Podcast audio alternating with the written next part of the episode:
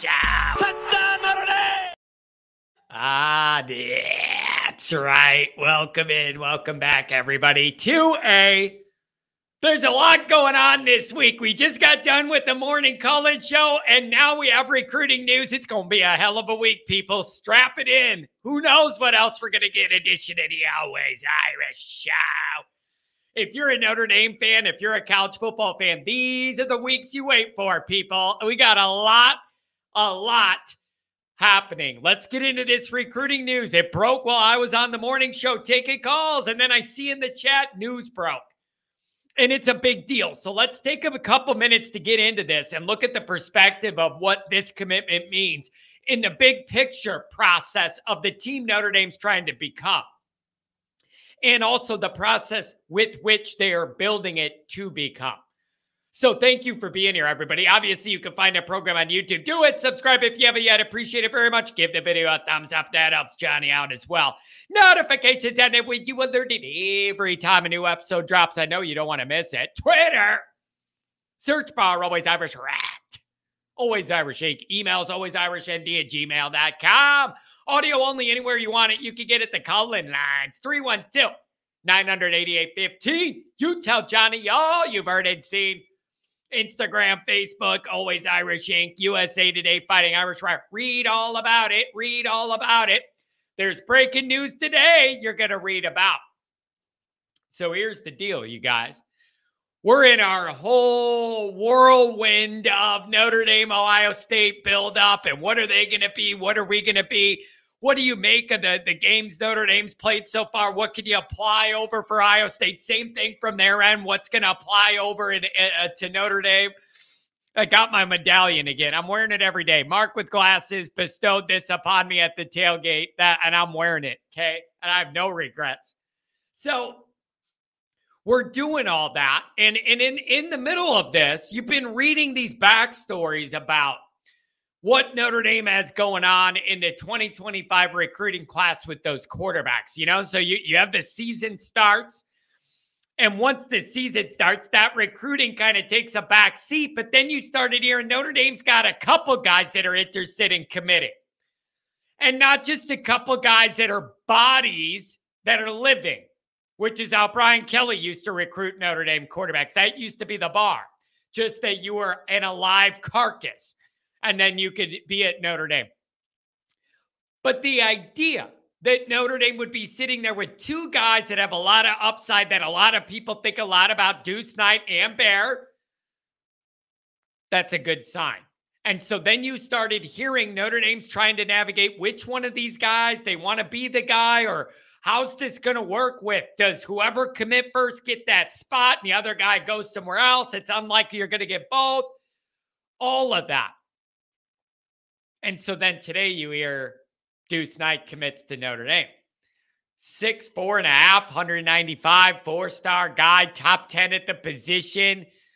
Um, it kind of felt like a thing where Deuce has a bigger upside, but Bear more like the floor, the ground floor, more stability of like a, a higher floor of like what you're going to get, but then Deuce has like that potential maybe star upside.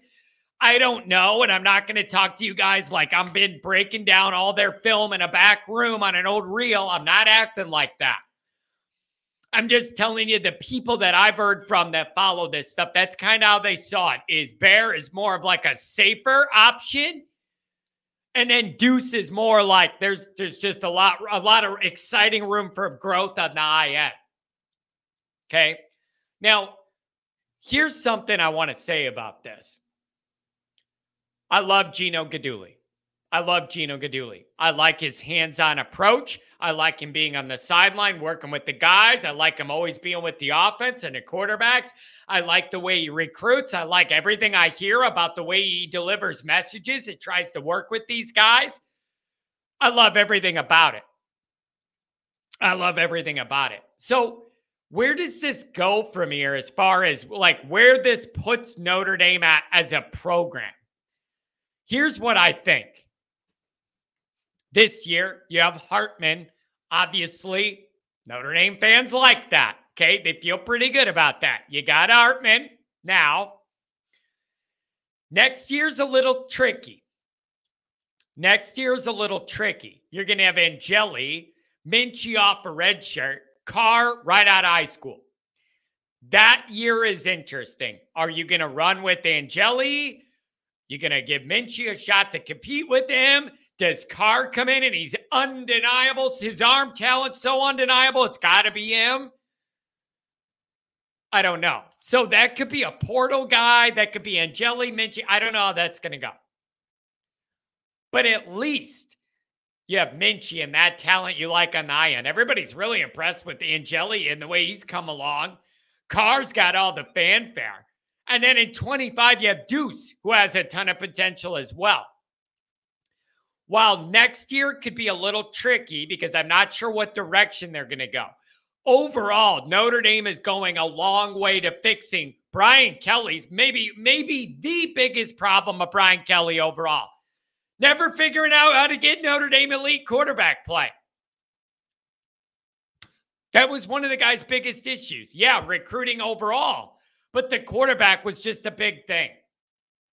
It blew me away. I never understood how Notre Dame couldn't find any good quarterbacks that wanted to come play.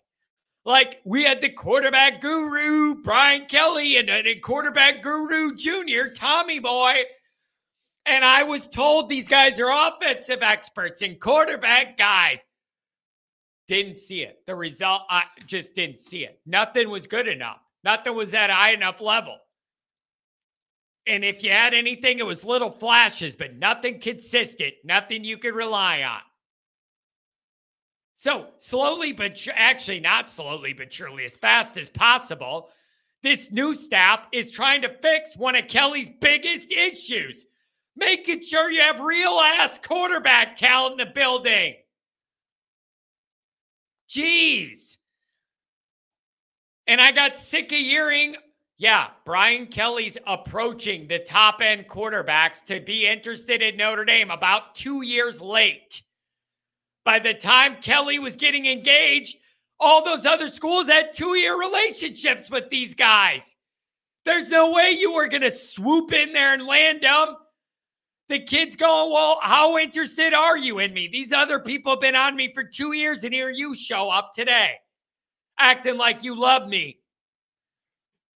That's how Kelly was doing it. And you saw the results. Not good enough. Glad he's gone.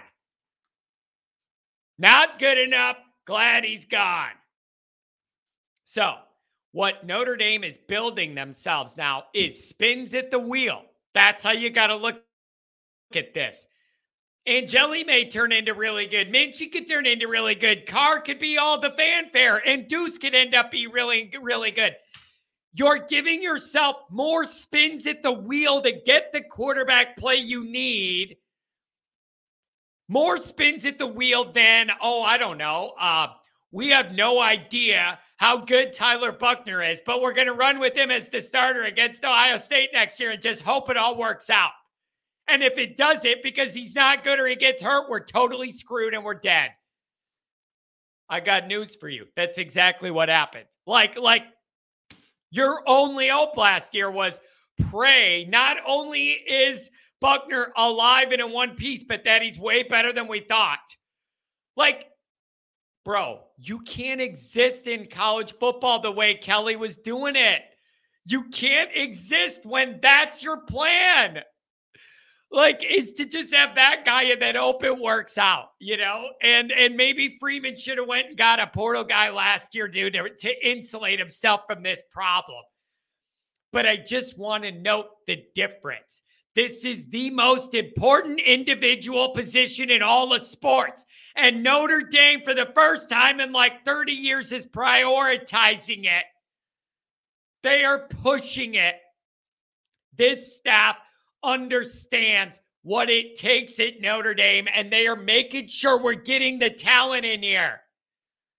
Really, really good job. And you know what else I like about it too? I like the idea that this is happening the week of Ohio State. Now you got a little recruiting feather in your cap. You'll feel good about that if you're Notre Dame. You got your guy there, big frame you like. I like that heading into Ohio State. That makes me feel good too. that makes me feel good. So, this is an exciting week, you guys. I got news for you. My schedule that you're used to when I post videos every week doesn't apply this week.